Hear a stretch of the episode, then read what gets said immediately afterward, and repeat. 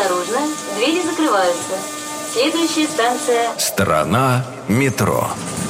К 80-летию московского метрополитена. Метро построено блестяще. То, что мы увидели в натуре под землей, превзошло по впечатлению все ожидания. Так высказался о московском метрополитене известнейший архитектор Алексей Щусев. Впечатляющая подземная архитектура была отмечена не только в Советском Союзе, но и за рубежом. Проекты станций «Сокольники», «Красные ворота», «Кропоткинская», «Маяковская» в разное время отмечались и получали награды на международных конкурсах в Париже, Брюсселе и Нью-Йорке. Страна метро. Что скрывается под землей?